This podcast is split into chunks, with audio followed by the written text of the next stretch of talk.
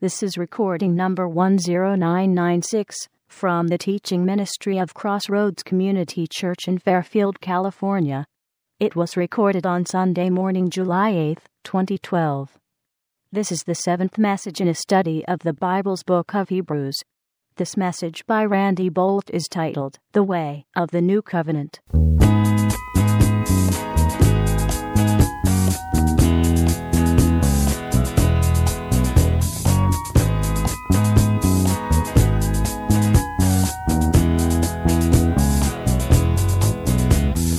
Hebrews. Way back in the heart of the New Testament, the book of Hebrews, and then turn to chapter seven. Chapter seven, and we're going to be looking at both chapter seven and chapter eight today. And don't panic, I know it's a lot of verses, we're not going to read them all.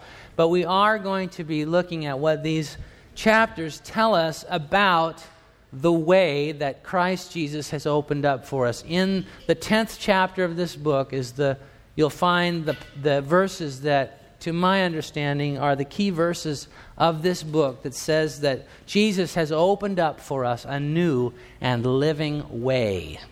How many of you are thankful for that? I am thankful to God that Jesus Christ has opened up a new and living way to relationship, right relationship, deep relationship, intimate relationship with God. And that's what that means. And so as we've been making our way through this book, each week we've been looking at another facet of this wonderful gem, this beautiful, rich treasure of Jesus' pathway that, that Jesus has opened up for us, uh, this new and living way. And today we come to chapter seven and eight, where we're going to be looking about looking at how this new and living way is the way of the new covenant. The way of the new covenant. Now, before we go any further, um, let me try to define covenant. Uh, most of us are are familiar with the term contract, or the word contract, and how a contract um, is an agreement between two parties. And usually that contract or that agreement would spell out the duties and responsibilities of each party and the benefits that are gained by each party for entering into this contract. In other words, I do for you and you do for me. I do this, you do that. And there's an agreement about that. Now, the word covenant can be used somewhat interchangeably with the word contract. It's synonymous in, in some ways, but not entirely. And the word covenant has, I know this is a bit of an exaggeration, so those of you who are very detail-oriented, give me some grace here. I know that this is a bit of an exaggeration, but I believe that that's why, that this is the context of the way that the scripture that we're going to read uses this word covenant. Covenant is an agreement, but it is an agreement that's one-sided. I will do for you. Period. Not I will do if. Not I will do for you if you do for me. I will do for you. Often I will, and not just me, but I will use when I'm dealing with couples that are preparing for marriage, I will talk to them about how what they are entering into is not a marriage contract, but a covenant. That I'll love you as long as you love me back. That's a contract. I'll, I will be faithful to you as long as you're faithful to me. I will give you uh, an anniversary present if you'll make sure that I get to go to the game when I want to. Right? Uh, it, that's contractual relationship. Covenant relationship is, I will love you no matter what you do. I will be faithful to you no matter what you do. And when I tell couples, when they stand before God and whoever's presiding over that that marriage um, ceremony, and it's so much more than a ceremony, I paused there. I didn't want to just use that word, but we all know what I'm talking about. As you stand there before God and the witnesses of your family, a minister, whoever is presiding, that's what's happening. There's a pledge of, I love you no matter what. I covenant to give myself to you with abandon, no matter what. And that's the way that this word is being used here in this passage. The new covenant. For this Melchizedek, verse one tells us, king of Salem, priest of the Most High God, who met Abraham returning from the slaughter of the kings and blessed him. And I, I really regret not having the time uh, to go into detail about, because we're stepping into the middle of a of a of a conversation that the writer of the book of Hebrews is having with uh, his listeners. And he's already covered the introduction of this guy named Melchizedek, and we have already talked about him before, and so I'm not going to take a lot of time with it, but it may, I would just want to acknowledge that it may be new to some of you. You may not have been in on that part of our of our study, um, but I think that uh, you, you can kind of get the sense of what's going on here. But this guy named Melchizedek, his name means, Melchizedek means king of righteousness. And then it also says he was the king of Salem. That probably has to do with uh, that, that he was uh, the king of what became Jerusalem, king of Salem. And that word Salem means peace.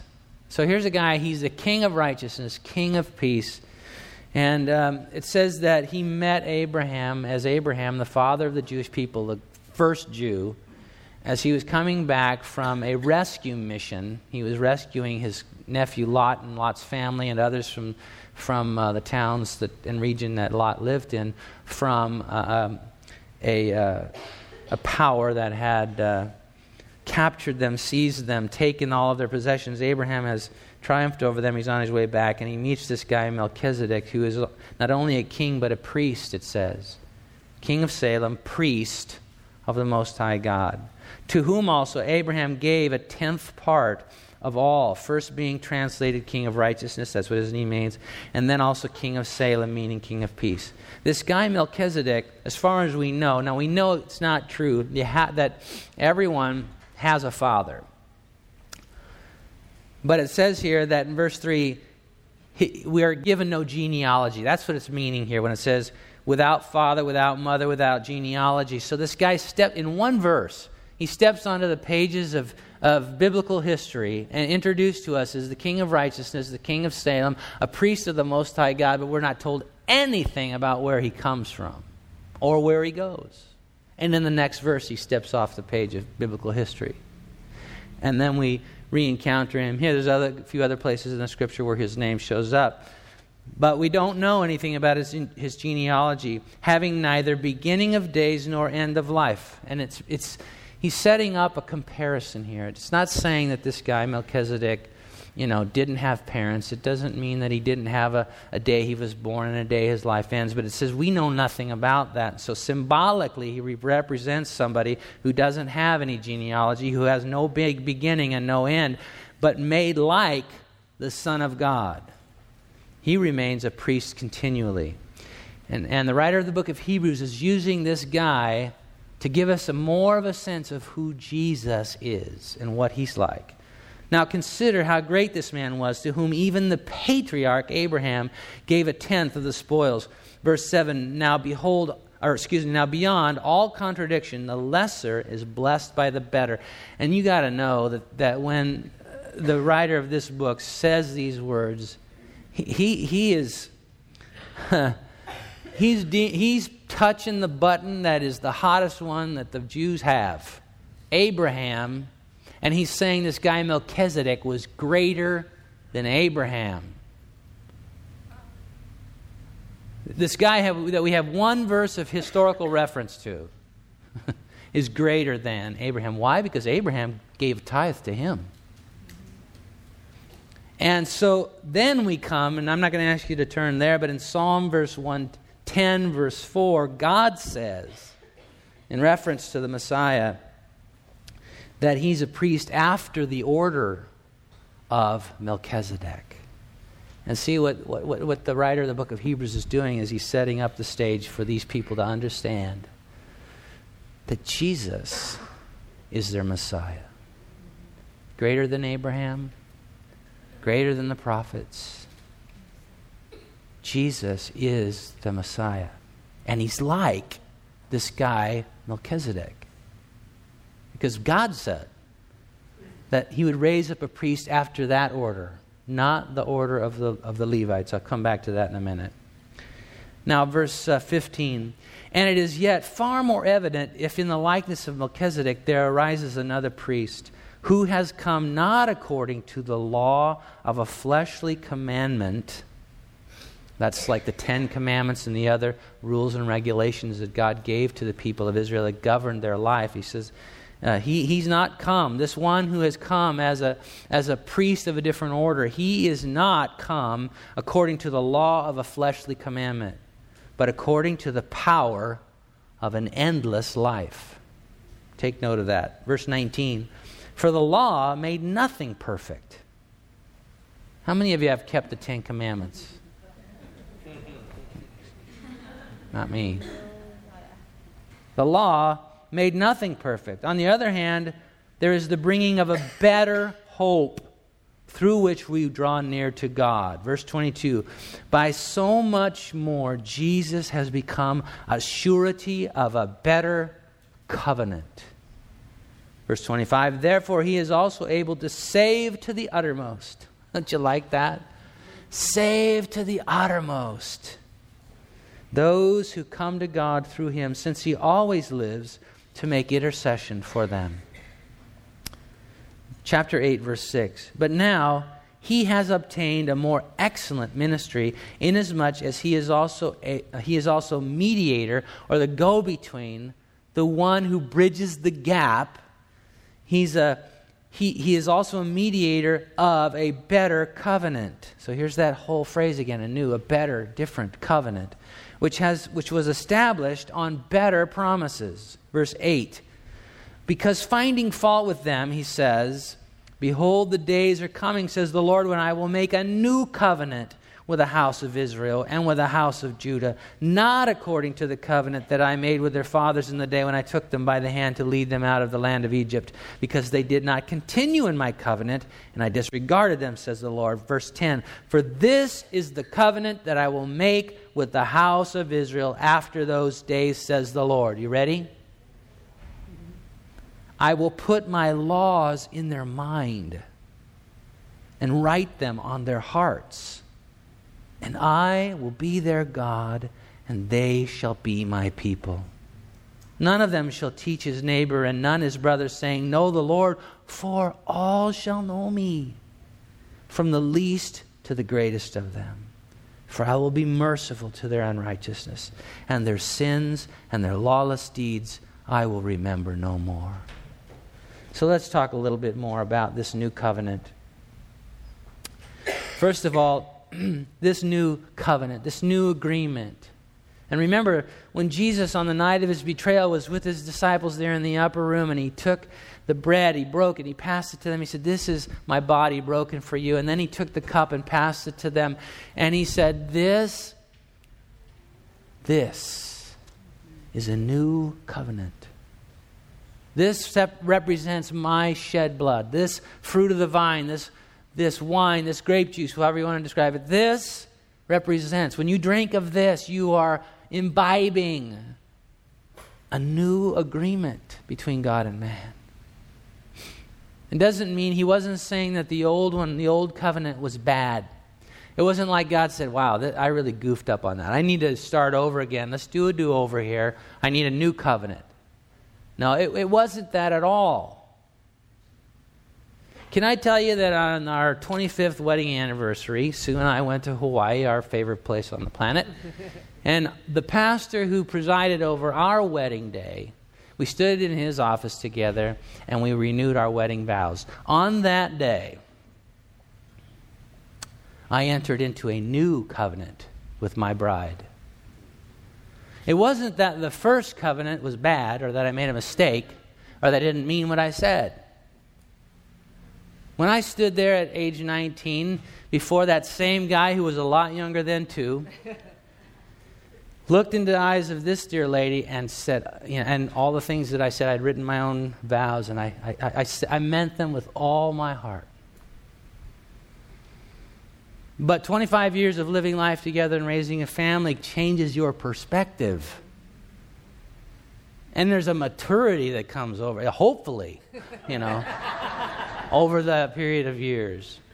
So when I looked into that same woman's eyes, standing before the same guy, and pledged my love to her again on the twenty-fifth anniversary, I was entering into a new covenant based on better promises.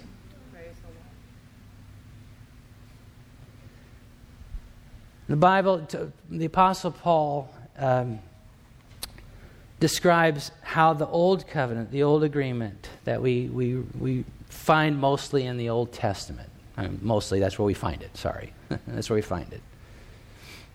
Um, I'll describe it a little bit more in a minute. But that that old covenant, Paul says, was a schoolmaster. It was teaching us what we didn't know. It was teaching us that we were separated from God and that there was no way we could personally bridge that gap. The old covenant said, this is the standard of righteousness. But none of us could meet it. None of us could measure up to it. None of us could earn favor with God that way.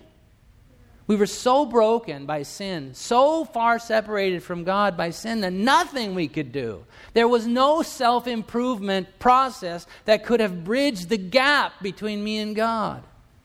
We needed a new covenant, but we would never have known that we needed a new covenant had we not had the first covenant that taught us, that was our schoolmaster, to help us know how we needed him.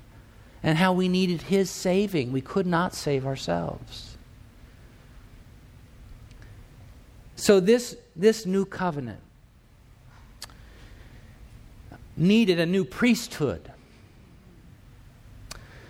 There was the tribe of Levi, which was the tribe that, that Moses came from, that was designated as the, the priestly tribe, that served the temple, served the people as the kind of the the officiators at the sacrifices that were being offered to, to try to cover the, the iniquities of the people and all of that. But th- if there was going to be a new covenant, there needed to be a new priesthood too.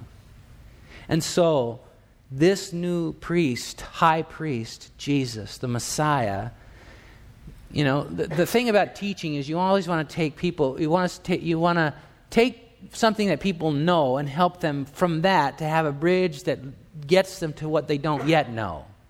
And so he's saying, you know about the Levitical priesthood and, and how that works and how they officiate at weddings and, you know, uh, circumcisions and how they, they offer the sacrifices. And they're the ones that are the go-between between you and God. You know about the Levitical priesthood. But that Levitical priesthood is all wrapped up in this old covenant that can't get you where you need to be. But remember that guy Melchizedek? Think about him for a minute. Now, think about Jesus. A new priesthood who officiates at a new covenant. The high priest that we need. God himself in flesh. The Bible tells us in this passage that he was an imperial priest. That means he was both priest and king. Both priest and king. No one before him could have ever fulfilled both of those roles. In fact, David, when he was king, closest thing we probably ever, or the people of Israel probably ever had to a, a, a priestly king, he could not, God would not allow him to build a tabernacle because a king has to deal with stuff that, that uh, you know, stuff having to do with righteousness and, and um, um making sure that everybody obeys the laws, and if you get out of line that you're spanked, you know, and all that kind of stuff. A king is in charge of making sure that righteousness is is uh, in order. A priest is a minister of mercy, and, and the two can't really go together very well, except in Jesus. Amen. He can be both righteous and merciful at the same time. So he's an imperial uh, priest. And and he's also eternal. He has no beginning, no end. Think about that. He has always been. You know, Jesus didn't all of a sudden um, become, you know, on Christmas night, or Christmas Eve, excuse me, Christmas Eve night. He has always been and always will be. And he is exalted by Abraham himself And and in Abraham, this whole passage that we didn't read talks about how even the Levitical priesthood was offering through through Abraham, their father, gifts to this one who was greater than them. So he was imperial, eternal, and exalted. And this new covenant not only needed a new priesthood, it needed a new power, because it says here the power of the old covenant, the flesh, was insufficient.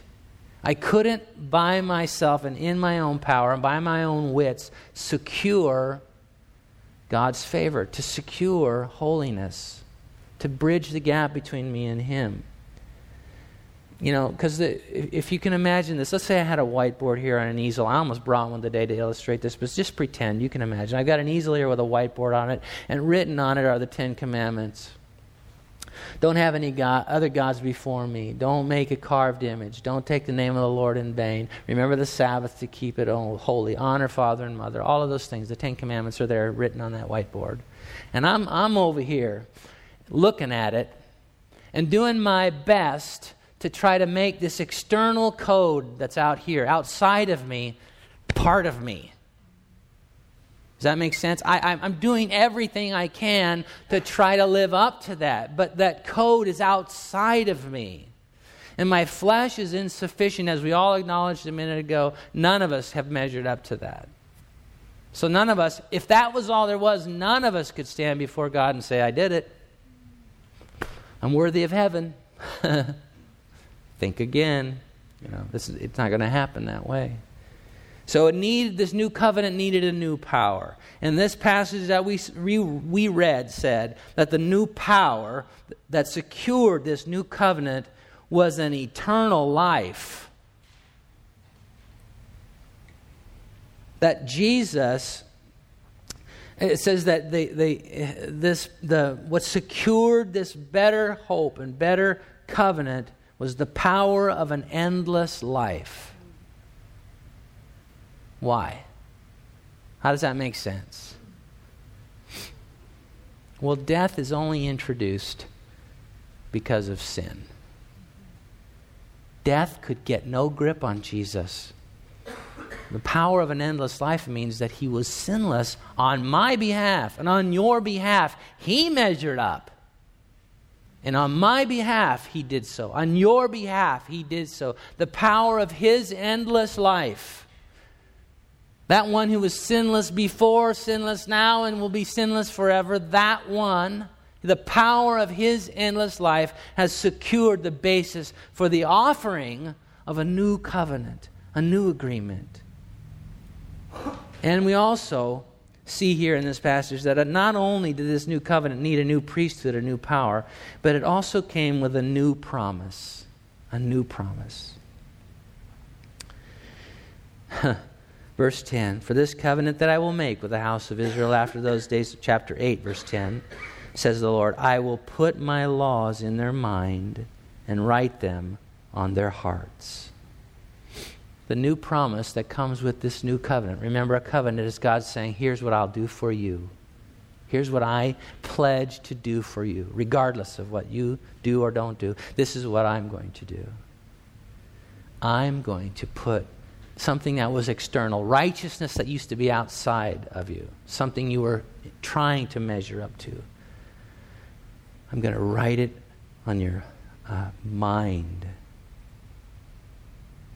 and on your heart, so that it's no longer something I'm striving to attain, but something I'm living out. Have you noticed that since you've come to Christ that there are things that you find yourself preparing to do and you go, wait a minute, that doesn't seem right anymore. Why is that? We sometimes we call it conscience. I don't care what you call it. It's the covenant of God. When you came to Christ, gave your life to Him, received His forgiveness, you entered into the receiving end of a new covenant. And that new covenant says, here's what I'm going to do for you. I'm going to write my law in your mind and in your heart. So it's not outside of you anymore. It's something inside. Something, Paul, Paul says that our nature is being changed. There's something transitioning at the very deepest part of who I am. It says here, too, that not only will I write my law on your minds and on your hearts. God is pledging this, remember. This is his covenant to us. I will write my law on your mind and on your heart, and I will be your God, and you shall be my people. None of them shall teach his neighbor, and none his brother, saying, know the Lord, for all shall know me. He said, I'm, here's another thing I'm giving you. This is another thing that's part of what I pledge to you. New covenant.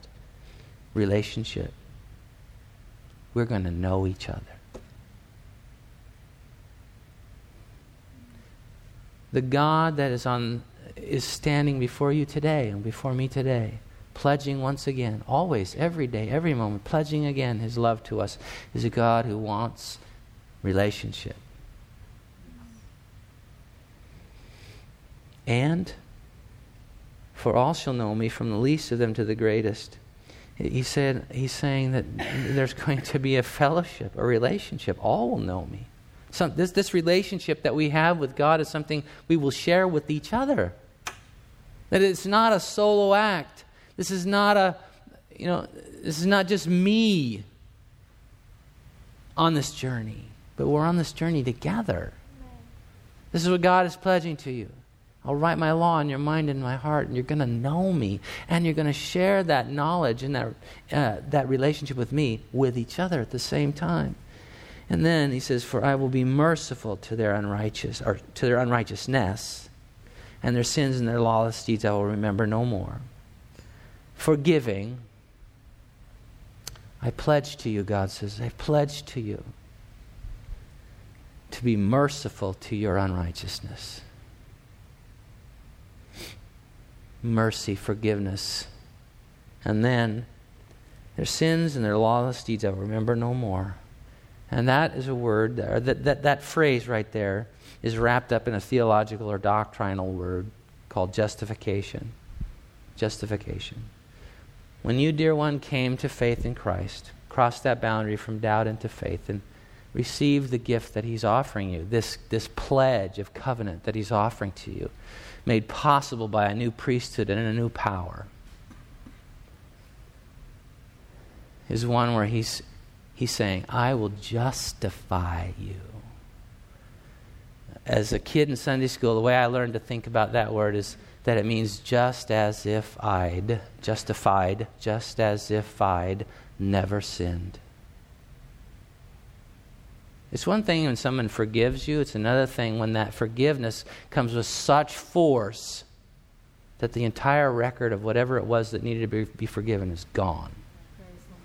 Think about this. That, that verse right there says that the God who knows everything that can be known has chosen to forget your sin. He stands before you today, dear one, and he says, this is what I, this is what I pledge you. That you never have to come into my presence dragging with you the ball and chain of your shame. Ever. Ever. I pledge to you justification. No matter what you do. Remember, this is covenant.